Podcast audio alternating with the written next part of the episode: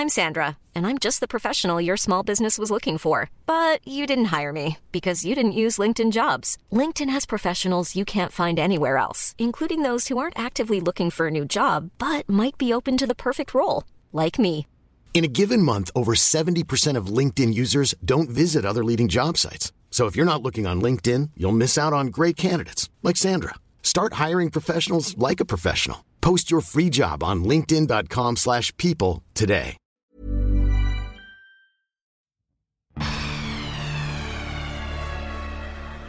Man muss schon so einen gewissen Blick haben, äh, man muss fasziniert sein.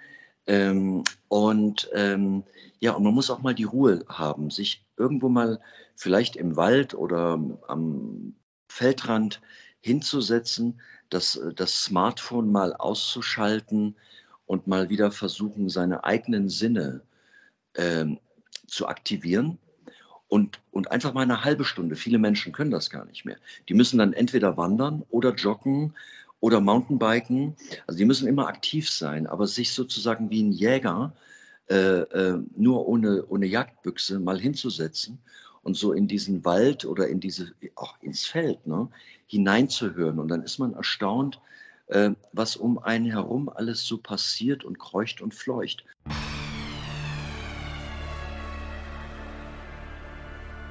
Hallo Urlaub, der Reisepodcast. Wir holen die Reiseexperten für euch ans Mikro. Einfach mit Prisma in die Ferne träumen. Viel Spaß mit einer neuen Folge von Hallo Urlaub. Ja, liebe Podcast-Fans, Hallo Urlaub, so heißt der neue Reisepodcast von uns von Prisma. Und äh, in unseren beiden ersten Folgen haben wir gesprochen mit Tamina Kallert über Urlaub in der Ferne. Wir haben gesprochen mit Manuel Andrak über Wanderurlaub, überwiegend im deutschen Mittelgebirge. Und heute freue ich mich sehr auf Andreas Kieling, den bekannten Naturfilmer, Dokumentarfilmer, Filmproduzent. Andreas, schön, dass du da bist und dass wir heute so ein bisschen über Natur und Reise sprechen. Ja, grüß dich, finde ich auch. Wichtiges Thema. Hast du dieses Jahr eigentlich schon Urlaub gemacht, Andreas? Äh, ich habe würde ich sagen, ich kann gar nicht sagen, wie seit gefühlten 15 Jahren keinen Urlaub mehr gemacht, äh, weil wir sehr viel unterwegs sind und weil sich das bei mir total vermischt. Also die, die Wahrnehmung, draußen zu sein, also nicht, dass wir uns da jetzt falsch verstehen, das ist kein Urlaub, aber wir sind mit Reisen so äh, beschäftigt und wenn, wenn man das Wort Urlaub, ich weiß gar nicht, wie ich das definieren sollte, ähm, dann würde ich sagen, ich ziehe mich an einen ganz ruhigen Ort in der Hocheifel zurück, irgendwo. Ähm, also ich lebe hier in der, in der Hocheifel und ähm, also dieses große Gebirge an der belgischen Grenze. Und dann ziehe ich mich dahin zurück und dann äh, lese ich ein Buch oder ich schreibe ich schreibe meine Manuskripte, meine Rohmanuskripte alle noch mit der Hand. Und das ist dann für mich so ein bisschen Urlaub. Oder ich sitze draußen, wenn ich, wenn ich Tiere filme. Wir machen ja auch sehr viel in Deutschland. Äh, das war auch Covid-bedingt oder jetzt überwiegend in Westeuropa.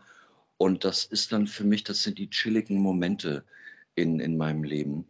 Und äh, alles andere ist natürlich auch viel Büroarbeit und Vorbereitung der großen Projekte das ist genauso harte Office-Arbeit wie für jeden von uns auch oder wie für dich. Ne?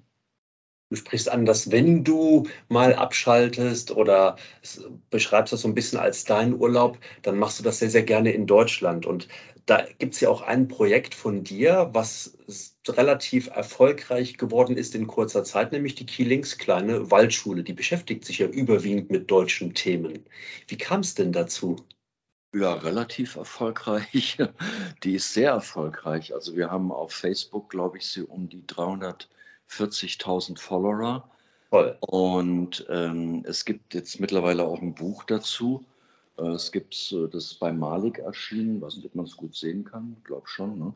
ja, wir, ich muss dazu sagen, Andreas, äh, uns kann man ja nicht nur hören, denn diesen Podcast wird, der wird ja auch als Vodcast, als Video ausgespielt. Ja, ja wir können das sehr gut sehen, ja. Und ähm, der war sogar, kann man ja sehen, eine Zeit lang Spiegel-Bestseller. Äh, Gibt es jetzt noch als National Geographic Taschenbuch, sollte in keinem Wanderrucksack fehlen. Und da beschäftige ich mich eigentlich überwiegend mit Themen, die ähm, in, in unserer heimischen Natur passieren. Ne? Das ist immer so ein bisschen jahreszeitlich bedingt.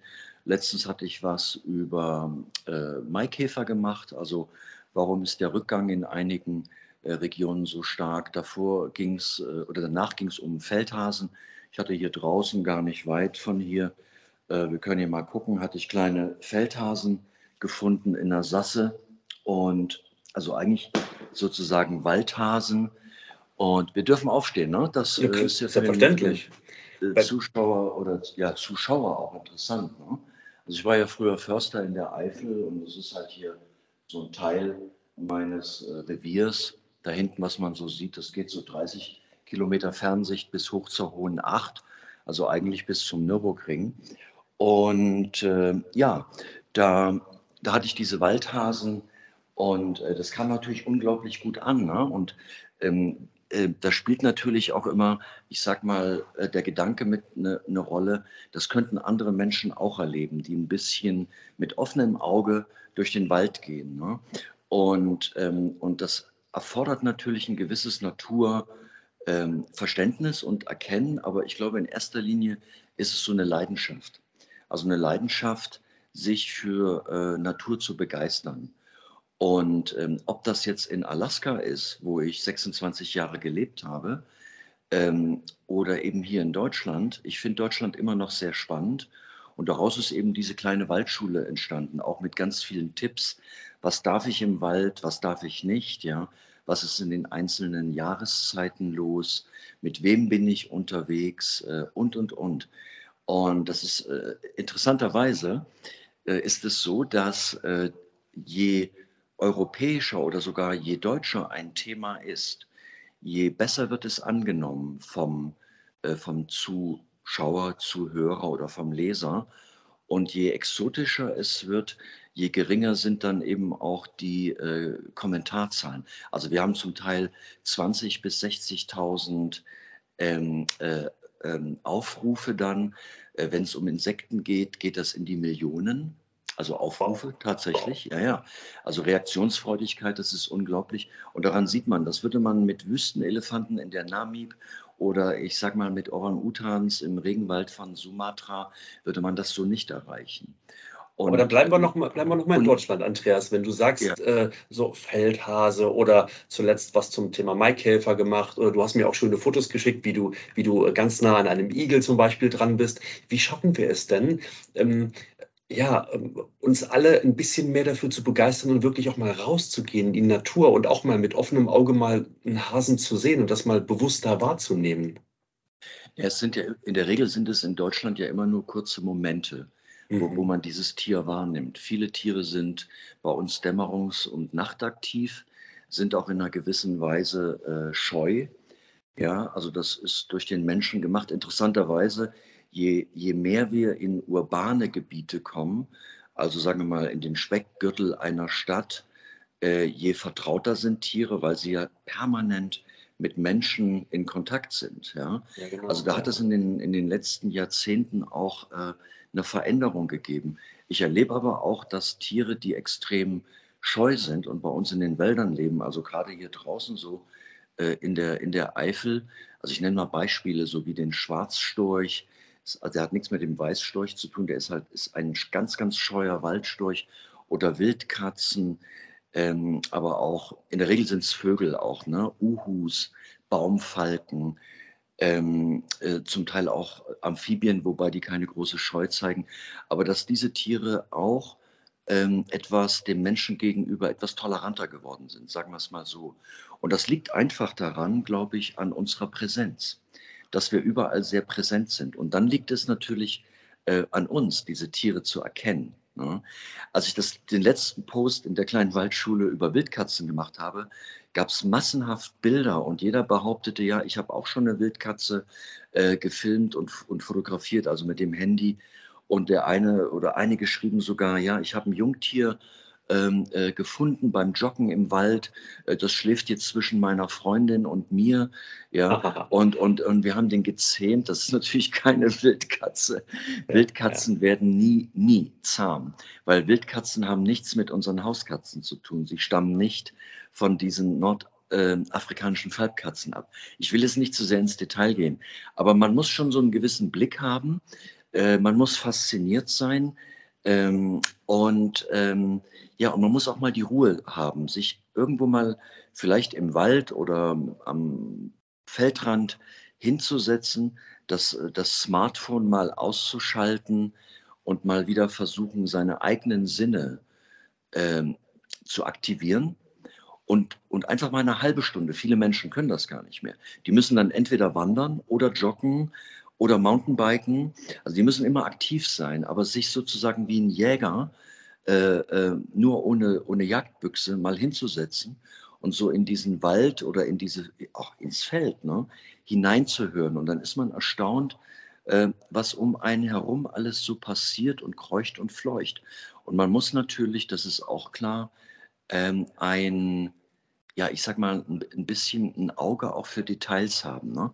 Also oft ist es ja so, ähm, ich will es nicht zu sehr ins Detail gehen, aber da sind wir bei dem Kapitel äh, Spurensuche. Ne? Also ich bin draußen, ich wandere, ich sitze irgendwo und dann finde ich ein Stück Eierschale, äh, also von einem Wildvogel. Da ist nicht das Nest direkt da oben. Ne? Die tragen das mindestens 200 Meter vom Nest weg, die Vögel, damit sie nicht auf ihr Nest aufmerksam machen über Fressfeinde. Oder man findet eine Feder oder man findet ein Kothaufen von einem Tier. Da kann ich unheimlich viel draus lesen, also ich, ne? wer es war, von wem es ist, wie sein Verdauungszustand ist und, und, und. Und das fasziniert viele Menschen und äh, dadurch äh, wird die Natur auch wieder, also das ist jetzt nicht nur reines Wandern und Strecke machen und ich sag mal Kultur äh, äh und Natur konsumieren, sondern das ist noch eine Stufe höher. Und da setzt mhm. die kleine Waldschule an.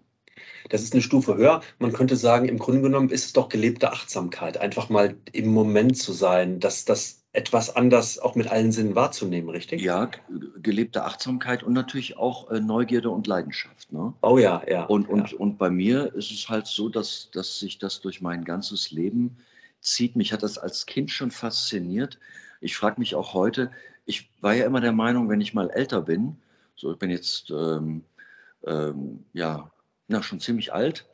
Und äh, ähm, jetzt aber. Äh, ich suche übrigens eine neue Partnerin. Ganz Ach, okay, gut.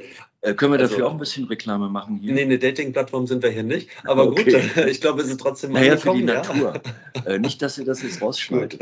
Und, ähm, aber, nee, keine Dating-Plattform. Ja. Aber äh, ich suche jemanden für draußen, ne, mit dem ja. ich das teilen kann. Geteilte Freude ist doppelte Freude. Und äh, ich dachte immer, mit dem Alter, das lässt ein bisschen nach. Also diese Leidenschaft für die Natur und äh, auch diese Neugierde. Und glücklicherweise ist es bei mir nicht der Fall. Ich bin immer noch genauso begeistert und, und auch äh, motiviert und neugierig auf die Natur, wie ich es als, ähm, ja, ich sag mal, als Zehn- oder Zwölfjähriger war. Mhm. Und eben hast du gesagt, wenn man äh, mal genau hinschaut und mal, mal wachsam den Blick in die, in die Ferne vielleicht auch schweifen lässt. Ich glaube, ich kann es einfach hier mal zeigen. Man sieht unsere Handynummern nicht. Äh, du, hast mir, du hast mir dieses Foto mal geschickt, die Tage. Äh, wenn es plötzlich im Garten raschelt, ja, dann könnte das auch durchaus so ein Tier sein. Was, was, was, was macht man dann? Die meisten sind dann erstmal erstaunt und sagen, boah, da kommt ein Igel, wie süß, ja. Ähm, einfach beobachten oder und das Tier machen lassen oder, oder muss man dem ja, genau. Tier dann. Ja, ja, nein. Das ist meine, ähm, das ist auch immer meine, äh, äh, übrigens auf der ganzen Welt, dass ich erstmal die Tiere entscheiden lasse, inwieweit sie sich mir nähern wollen. Mhm. Also es gibt ja immer den Moment, äh, wo das Tier äh, dich wahrnimmt. Also entweder ist es sehr nah oder der Wind dreht oder irgendwas. Und dann ähm, dann nimmt das Tier dich wahr. Und dann ist ja immer die Frage, was passiert? Äh, flüchtet es? Bist du ihm egal? Ja? Ein Igel hat einen guten Schutz durch seinen Stachelpanzer. Äh, der weiß instinktiv, wenn mir was passiert, das wird ihm ja leider auch zum Verhängnis. Sehr oft rolle ich mich einfach ein und ich bin safe. Äh, das funktioniert in unserer modernen Welt natürlich beim Igel nicht mehr so äh, unbedingt, aber das wäre so eine Möglichkeit. Und äh, also für ihn. Ne? Und andere Tiere, die flüchten halt, andere machen sich unsichtbar, andere zeigen ihre Warnfarbe. Gelb-Schwarz bedeutet zum Beispiel bei Amphibien oder auch bei Reptilien oder neben Wespen, mit mir ist nicht gut Kirschen essen, ja, ich bin giftig.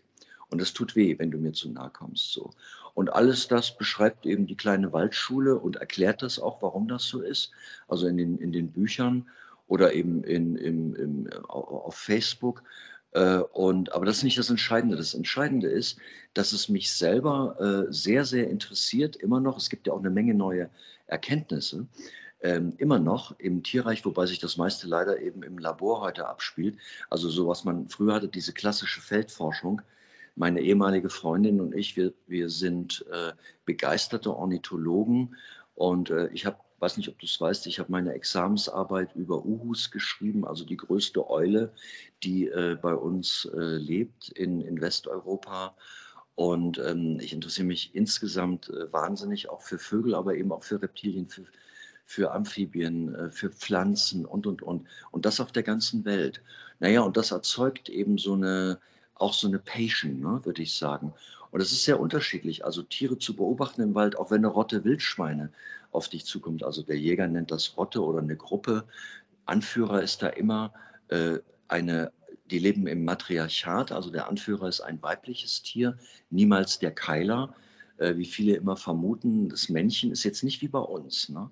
Also wir sind eigentlich im, im, im Tierreich die große Ausnahme. Es gibt ein paar Top-Primaten, da leben tatsächlich, äh, die leben noch im Patriarchat, äh, was, äh, was mehr Nachteile hat als Vorteile. Und die meisten leben im Matriarchat. Und äh, also sagen wir mal, es kommt eine Wildschweingruppe und äh, die kriegen dich mit und die schnauben, stellen die Borsten auf, laufen ein paar Meter auf dich zu, weil sie dich nicht genau identifizieren können. Das ist noch lange kein Angriff, das ist nur ein Warning. Ne? Also du bist äh, in meinem Lebensraum, du bist sozusagen in meinem Wohnzimmer, du bist mir ein bisschen zu nahe gekommen, also schleich dich, ne? mach dich vom Acker. So, und zu Hause wirst du natürlich deiner Frau oder deiner Freundin erzählen, Schatz, stell dir vor, ich bin heute von einem Wildschwein angegriffen im Wald. Mhm. Aus der Sicht des Wildschweins war es was ganz anderes. Es war kein Angriff, es war eben nur ein aber, aber dann, aber dann sag mal, was, was mache ich dann, wenn ich jetzt, ich wandere mit Freunden möglicherweise durch den Wald ja. und dann passiert genau das. Was mache ich dann? Ja, was machst du? Äh, du, äh, du sprichst diese Gruppe vielleicht an, also diese Wildschweingruppe. Ja, also einfach so, hey, ist ja gut, ist ja gut, ich weiß, ihr habt mich entdeckt oder ähm, ist völlig egal. Die, die Tonlage, und dann zieht man sich langsam zurück. Man rennt nicht weg und möglichst face to face. Also du drehst dich nicht um und flüchtest, sondern du äh, ziehst dich langsam zurück, sozusagen würdevoll. Und es kann sein, dass die noch mal ein bisschen nachsetzen, also die Leitbache, um dich wirklich zu vertreiben, vor allem wenn sie Frischlinge dabei hat. Aber ich weiß aus Erfahrung, glaub mir, in, in 40 Jahren Tierfilm und auch davor mein Leben im Thüringer Wald und auch hier in der Eifel, es passiert nichts, ne? außer dass wir Menschen das Gefühl haben, es müsste etwas Schlimmes passieren. Also wir kriegen gerade massenhaft Briefe weil, weil, ähm, und, und Mails, äh, weil es wieder irgendwo so eine Begegnung mit einem Wolf gab, der, wo, wo dann die Frau Stein und Bein behauptete, ja, der hat geknurrt und der ist meinem Hund hinterhergelaufen. Ähm, da ist auch ganz viel äh, Kopfkino mit dabei. Und äh, wenn man nur überlegt, dass es eben seit langer, langer Zeit, speziell in Westeuropa, äh, keinen einzigen Angriff, keine Aggression mehr von Wölfen auf Menschen gegeben hat. Die Erklärung ist eine ganz einfache. Und, ähm, aber äh, Wölfe sind nicht dazu da, um uns Menschen zu gefährden. Wenn sie in die Enge getrieben sind oder sind tollwütig, dann kann sowas passieren. Aber wir haben keine Tollwut mehr. Es wird bei uns auch kein Wolf in die Enge getrieben. Ganz im Gegenteil. Äh, mittlerweile sieht man schon mal auf irgendwelchen Fotokameras, also selbstauslösenden äh, Fotofallenkameras. Donnerwetter, der war sogar im Randgebiet einer Siedlung oder so. Das machen sie übrigens in Rumänien oder ähm, in ein paar Wochen äh, fliege ich wieder in die Westukraine, wo die Wölfe wirklich auch und die Braunbären im, im äh, Gebiet um die Dörfer herumlaufen, nachts und dann natürlich auch jagen. Da machen sie das auch. Das ist jetzt keine, keine Erscheinung nur von äh, Deutschland, ne? also von der Lüneburger Heide oder der Lausitz oder vielleicht auch der Eifel. So, und, und das sollte man, äh, ist schön, wenn man es weiß. Äh, wenn man es nicht weiß, kann man auch entspannt durch den Wald gehen. Und, aber das ist eben so für mich so, wo ich sage, so das Salz in der Suppe.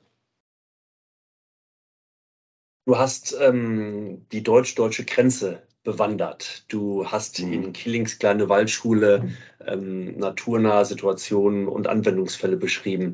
Du hast aber auch 26 Jahre in Alaska gelebt, Andreas. Und jetzt springen wir mal viele, viele tausend Kilometer westwärts. Das ist ja, das ist ja für viele so eine Traumregion, ja, die nahezu unerreichbar scheint. Wann warst du das letzte Mal dort eigentlich? I'm Sandra, and I'm just the professional your small business was looking for. But you didn't hire me because you didn't use LinkedIn jobs. LinkedIn has professionals you can't find anywhere else, including those who aren't actively looking for a new job, but might be open to the perfect role, like me. In a given month, over 70% of LinkedIn users don't visit other leading job sites. So if you're not looking on LinkedIn, you'll miss out on great candidates like Sandra. Start hiring professionals like a professional. Post your free job on linkedin.com/people today. Ja, das war direkt vor, vor Covid. Äh, also es ist jetzt auch schon zweieinhalb Jahre her. Und danach war ja auch, also wir waren erst im, im Yellowstone, dem ältesten Nationalpark der Erde. Das ist im Grenzgebiet äh, Montana, Idaho und Wyoming. Im Winter auch hat sehr viel Vulkanismus, die großen Bisonherden. Ein tolles Gebiet, auch sehr gut gemanagt. Ähm, Alaska hat auch viele Nationalparks, die zum Teil gar nicht äh, erreichbar sind, so ohne weiteres, weil du dich einfliegen lassen musst. Das wird mittlerweile alles äh, angeboten. Meine, meine erste äh, sozusagen Expedition nach Alaska war 1992 äh, oder war es 91? Du meine Güte, Yukon River Saga 91. Und ähm, damals bin ich mit einem Kanu dreieinhalbtausend Kilometer, also mit meiner damaligen Freundin, äh, meinem Hund Kim und einem Kollegen aus, äh, aus New York den Yukon runtergepaddelt. Das Buch gibt es immer noch. Äh, jetzt könntest du es mal hochhalten. da ist es. Als National Geographic. Ich habe es gelesen, nicht 1991, aber irgendwie so vor zehn Jahren oder so. Es, ja. ja, es, hat mich, es hat mich wirklich fasziniert. Ja. ja. Also diese, diese Reise, also Wahnsinn. Und, und seitdem hat sich natürlich nicht viel äh, geändert in Alaska. Äh, es ist immer noch der 49. Bundesstaat äh, der USA. Und äh, er hat viel Wildnis. Es sind große Gebiete unter Schutz gestellt äh, worden. Und ähm, äh, die Trump-Administration wollte das wieder so ein bisschen aufweichen. Jimmy Carter ist der meistgehasste Mann in Alaska, weil er damals als Naturverständiger eben viele Gebiete unter Schutz hat stellen lassen äh, und als Präsident, ja. Naja, und Alaska war für mich äh, und ist es immer noch das Land der großen Gefühle. Ich habe viel über Eisbären dort gefilmt, über Küstenbraunbären, über Grizzlybären, über Elche, habe lange in den, in, den, in den Trockentundren des Nordens gelebt, auch ganz alleine, habe mich manchmal sehr einsam gefühlt. Und das sind jetzt nicht äh, die klassischen Reiseziele. Ähm, Alaska hat im Prinzip auch nur drei Straßen. Ne? Da kommt der Alaska Highway hoch, der geht runter im Prinzip bis nach Seward oder nach Homer, Homer auf die Kenai-Halbinsel. Im Sommer ist da mittlerweile sehr viel los. Der Tourismus hat in Alaska speziell nach 9-11 ähm, die, ähm, das Commercial Fishing, was die Einnahmequelle angeht, äh, über, über, über Booten. Ja? Also gerade nach 9-11 sind viele Amerikaner aus, auch aus ihrem eigenen Land nicht mehr raus, sind dann mit Kreuzfahrtschiffen die Inside Passage hoch nach Alaska oder Flüge. Natürlich auch Europäer. Wir Deutschen haben ein ganz spezielles äh, Verhältnis äh, zu Alaska. Irgendwie, ich kenne niemanden, der naturaffin ist, der sagt, der nicht sagt, wow, da würde ich auch gerne mal hin. Also irgendwie wollen die alle mal nach Alaska, was ich total gut nachvollziehen kann. Und äh, es ist kein, nach wie vor kein ganz einfaches Reiseland. Äh, ich sage dir auch gleich warum. Ähm, aber äh, wer einmal da war, sagt, Ilse oder Monika oder Hans-Dieter, ich glaube, da fahren wir noch mal hin. Ne? Also das hat so eine, das hat so eine Stärke und so eine Wucht, äh, natürlich auch durch die Erlebnisse, die man da hat. Ja. Der Aber Nachteil, noch, na, genau, weshalb ja. ist es kein einfaches Reiseland, genau? Na, naja, die Nachteile von Alaska sind, du kannst, du weißt nie, wie das Wetter wird. Mhm. Es ist wirklich unpredictable.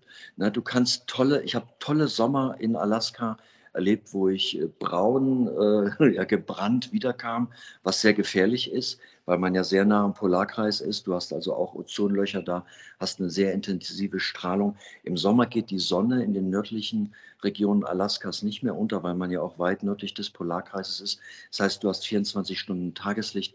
Es gibt Unmengen von Moskitos.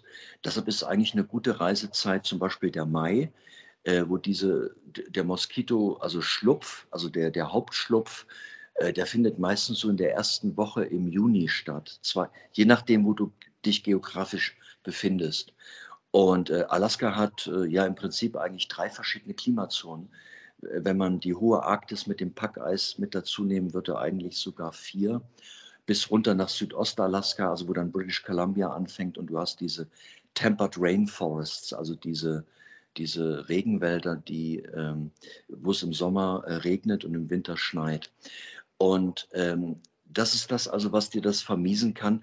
Ich habe auch Leute getroffen, die haben gesagt, wir haben leider keinen einzigen Grizzlybären gesehen. Gut, wenn man jetzt im Denali National Park so eine Tagestour, Bustour macht in den Park rein, anders geht das gar nicht. Äh, man kann dann auch kleine Stücke laufen. Das kann man alles erfragen. Heute ist das im Internet alles gar kein Problem nachzurecherchieren. Dann wird man mit ziemlicher Wahrscheinlichkeit einen Grizzlybären sehen. Die Frage ist halt, wie weit. Ne? Ist er eine Meile entfernt und man beobachtet ihn mit dem Fernglas nur auf eine große Entfernung? Oder ist er eben sehr nah, was auch passieren kann? Muss man sich zurückziehen? Äh, ja, wenn ich hier so ein bisschen blättere. Ich blättere hier so nebenbei bei, in deiner Bildersammlung der, der, der Yukon River Saga und dann ja. sehe ich diese schönen Bilder, wo, wo Kim vorne äh, auf dem Boot sitzt, auf, auf einem der Nebenarme des Yukon. Ist denn sowas für, für eine Privatperson empfehlenswert, dass du sagst, mach das auch mal, das müsst ihr gesehen haben, probiert das mal aus? Nein, nein. Also man kann das natürlich machen, auch sozusagen als Greenhorn.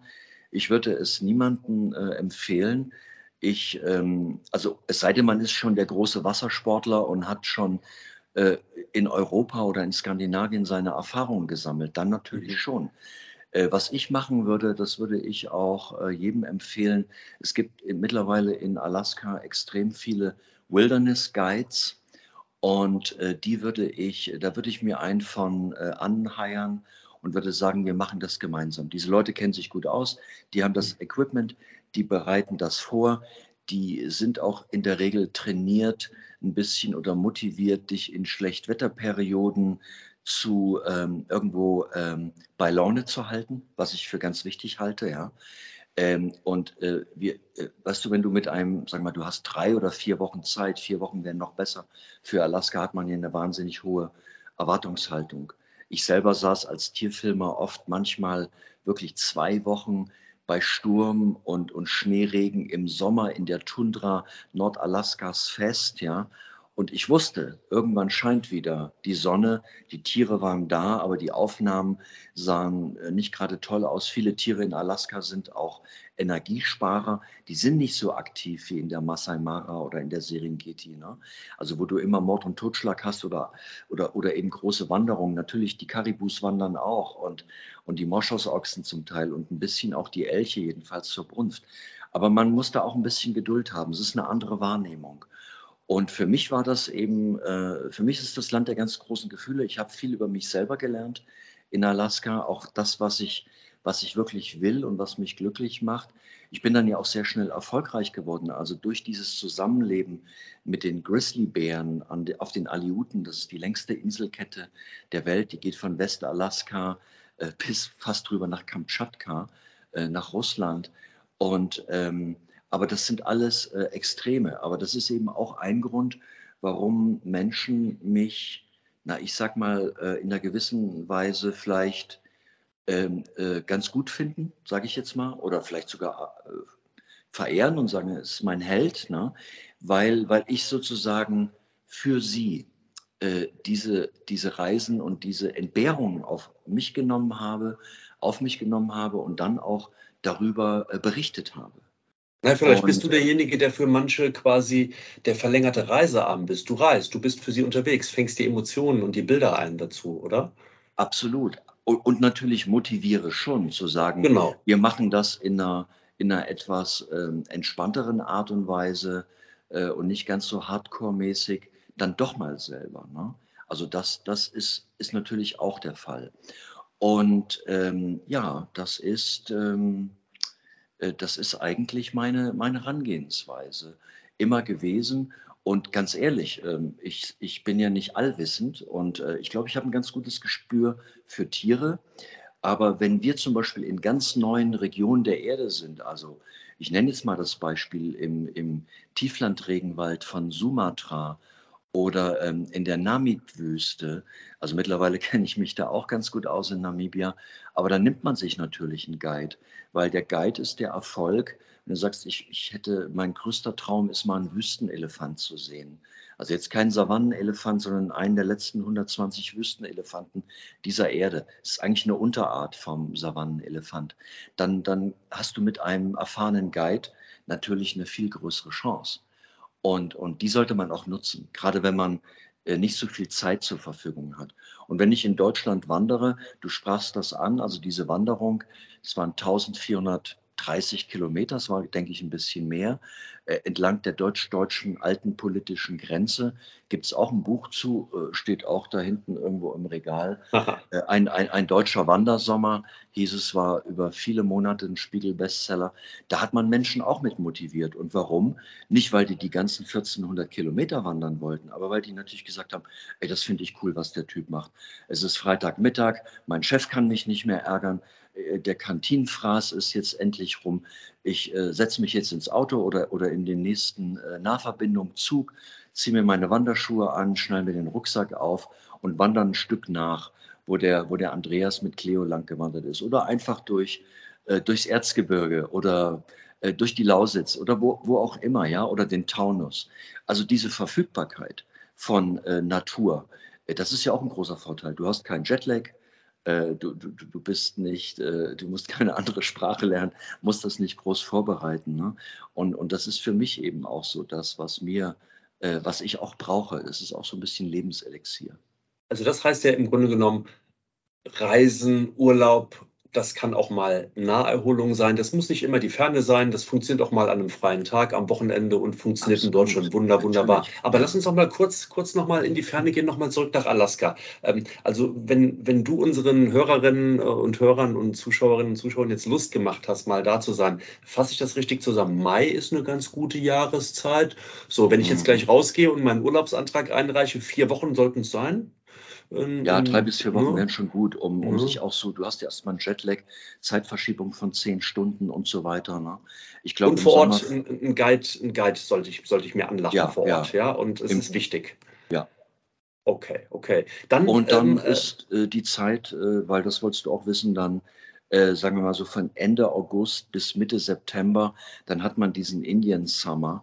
Das genau. heißt, also, wo sich diese Landschaft ähm, in, dem, in dem Buch hier Yukon River Saga, was es noch bei Malik oder beziehungsweise bei National Geographic als Taschenbuch gibt, ähm, äh, als NG-Taschenbuch, ähm, äh, da, äh, da siehst du diese Bilder auch drin, wie sich dann alles verfärbt, ne? also alles so bunt wird. Das kommt durch die ersten starken Nachtfröste.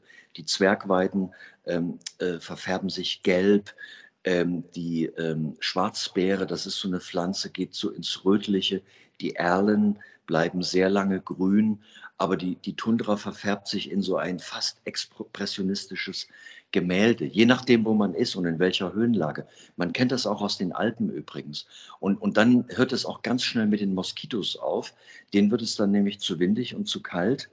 Und, aber dann kommen die Blackflies und die White Sox. Das sind die, die in die Nase ganz tief reinkrabbeln oder in die Augen oder in die Ohren.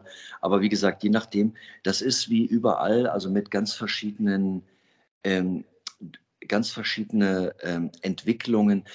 Moskitos gibt es überall in Alaska. Die Sache ist sicher, aber wie sich alles andere entwickelt, also White Sox und Blackflies, das muss man sehen. Aber die Zeit, sagen wir mal, der September ist auch eine tolle Reisezeit für Alaska. Ne? Äh, Problem ist, die Tage werden im Norden dann schon wieder sehr schnell kurz. Jeder Tag verliert dann in Nordalaska ungefähr 20 Minuten an Tageslicht. Jeder Tag, nicht jede Woche. Dasselbe baut sich im Frühjahr genauso auf. Aber die, die Waldbrände sind auch vorbei. Ich kann mich an Jahre erinnern, wo, wo man ständig diesen ganz leichten Waldbrandgeruch in der Nase hatte. Und das war immer so hazy, also so leicht neblig. Äh, da gibt es einen tollen Film drüber, auch ein Buch. Äh, Bärenlachse, wilde Wasser. Das hatten wir 2005 gedreht, wo ich nochmal mit der ganzen Familie äh, in Alaska war und wir sind, wir sind wochenlang, weil wir auch wieder auf dem Yukon unterwegs waren, durch Waldbrandgebiet äh, gepaddelt, beziehungsweise mit TARDIS, mit dem Boot gefahren. Du hast nicht viel gesehen. Meine, meine Frau oder Ex-Frau hatte immer Angst, dass, ähm, dass die Flammen überspringen, äh, dass es auch bei uns irgendwo brennt äh, oder oder. Also das ist eben das andere Extrem von Alaska. Ne? Und äh, das muss man nicht erleben. Das ist einerseits Natur pur, auch was danach passiert, wie sich sowas wieder aufbaut. Aber das gehört, glaube ich, zu dieser Last Frontier, also zu diesem, zu diesem Bundesstaat oder die Yukon Territories sind genauso in Kanada, die sind sogar noch einsamer, oder die, die, die Northwest Territories, wo Yellowknife äh, die, die Provinzhauptstadt ist. Das kann man da schon noch erleben, ja. Mensch, ich merke, Andreas, wir könnten so lange plaudern. Ich glaube, wir müssen das Gespräch irgendwann mal fortsetzen. Wir müssen mal einen zweiten Teil aufnehmen. Ähm, ja, lass uns doch mal ein Alaska-Special machen. Ja. ja. sehr gute äh, Idee. Ein Alaska- Auch, und ein Namibia-Special. Diese beiden Länder äh, sind ja beide, also gut, das eine ist nur ein Bundesstaat, aber sind ja so dünn besiedelt. Was bedeutet das eigentlich auch für den Tourismus? Das ist auch sehr spannend. Ne? Und äh, für die Infrastruktur des Tourismus. Und wie fragil ist das Ganze auch? Ne? Also wie schnell kann sowas crashen, haben wir ja gerade erlebt. Also, das greife ich sehr, sehr gerne auf und dann rufe ich an der Stelle einfach mal unsere Zuhörerinnen und Zuhörer auf. Wenn ihr Fragen habt an Andreas und äh, an uns zu einem möglichen Alaska- und Namibia-Special, dann schickt doch einfach eure Fragen an hallo.prisma-verlag.de. Andreas, jetzt musst du mir aber noch sagen, auch wenn du äh, eingangs unseres Gesprächs gesagt hast, dass du eigentlich gar nicht weißt, wann du deinen letzten Urlaub verbracht hast oder 15 Jahre in etwa ja. war es wohl her und dass du am liebsten mal irgendwo äh, in der Ecke chillst und ein gutes Ach, Buch liest. Wenn du, wenn du jetzt Urlaub machen würdest, wohin würdest du reisen? Oh, das ist, also ich sage jetzt mal was Lustiges. Ich war noch nie auf Mallorca und ich war noch nie auf den Galapagos-Inseln. Äh, ich würde dann eher sagen Galapagos-Inseln würde mich sehr interessieren. Aber ich sage jetzt was, was vielleicht den einen oder anderen enttäuschen würde, äh, weil ich ja so viel um die Welt reise und so viel gesehen habe, äh, bin ich eigentlich sehr, sehr neugierig darauf, an, an Orte, an denen ich schon mal war, zurückzukehren, mhm. nach Jahren, nach einigen Jahren, um, ähm, um zu sehen, wie sich da entwickelt hat. Das kann überall auf der Welt sein. Das können die, ich sag mal, das kann, kann die Westukraine sein, das können die rumänischen Karpaten sein, Transsilvanien, Bukowina. Äh, das, das kann irgendwo hier äh, im, im Alpenraum in Deutschland sein, wobei man da ja weiß, wie es sich entwickelt gerade. Das kann, das können, kann auch irgendwo im, im Hochland von Äthiopien sein. Also solche Ziele, also eigentlich Orte, an denen ich war und das finde ich fürs Reisen auch ganz wichtig, dass man sich, äh, also mir geht es jedenfalls so, dass ich mich ganz oft äh, sozusagen für mich selber mit dem Versprechen äh, verabschiede, dass ich, äh, sobald es geht, äh, wiederkomme, um auch zu sehen, wie sich die Dinge entwickelt haben. Verstehe ich sehr gut. Aber dann würde ich trotzdem gerne, weil das ist ja total überraschend, jemand, der noch nicht auf Mallorca war. Ähm, ja, tut mir äh, leid, du, ja. Nein, das ist ja überhaupt nicht schlimm. Aber dann nehmen wir doch mal an, du reist jetzt nach Mallorca und du spielen wir mal dieses alte Spielchen, ich packe meinen Koffer, fliege nach Mallorca. Und welche drei Dinge nimmst du mit, wenn du Urlaub auf Mallorca machst? Äh, boah, meine Güte. Was würde ich nach Mallorca mitnehmen? Äh, Kopf, nee, ich, du, ich weiß es ehrlich gesagt nicht. Also frag ja, deine, Kamera, deine Kamera wirst du dabei haben, oder? Ja, ach so, ein Foto, eine Fotokamera, Filmkamera natürlich auch. So ein bisschen, ich würde tauchen wollen, ja, um ah, mal okay. zu sehen, was ist da eigentlich unter Wasser los. Ich würde mhm. mir entweder mein eigenes Rennrad mitnehmen äh, oder mir da unten eins leihen und würde total gerne eine Rennradtour über Mallorca machen. Hat mal eine Freundin von mir gemacht, die war total begeistert. Mhm. Und äh, äh, solche Sachen, ne? Und dann so ein bisschen äh, Rennradklamotten, äh, also Trikot und, und, und Schuhe, ja, ein Helm. Na also. Also jetzt Andreas. nicht so das Klassische, keine Alka-Seltzer oder Aspirin. Wer, für, für die Leute, die zu viel Sangria oder was man da trinkt, äh, in, in diesen, das, das glaube ich nicht, ja. Und äh, ja, sowas würde ich mitnehmen. Fernglas, unbedingt. Also Fernglas auf der ganzen Welt, immer dabei haben. Weil welcher Vogel ist das, der da unten, hinten auf 50 Meter sitzt und so schön singt? Ne?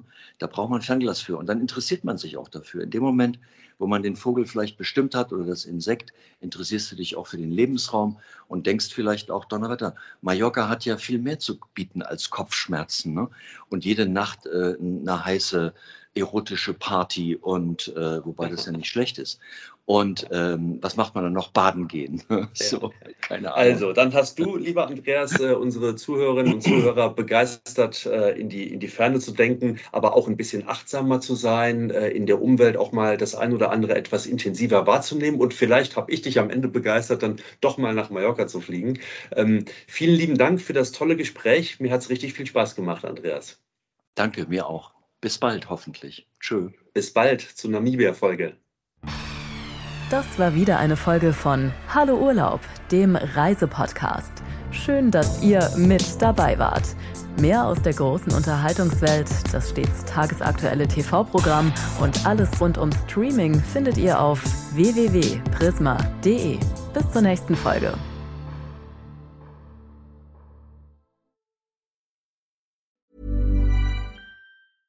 Mom deserves the best, and there's no better place to shop for Mother's Day than Whole Foods Market. They're your destination for unbeatable savings, from premium gifts to show-stopping flowers and irresistible desserts. Start by saving 33% with Prime on all body care and candles. Then get a 15-stem bunch of tulips for just $9.99 each with Prime. Round out Mom's menu with festive rosé, irresistible berry chantilly cake, and more special treats. Come celebrate Mother's Day at Whole Foods Market.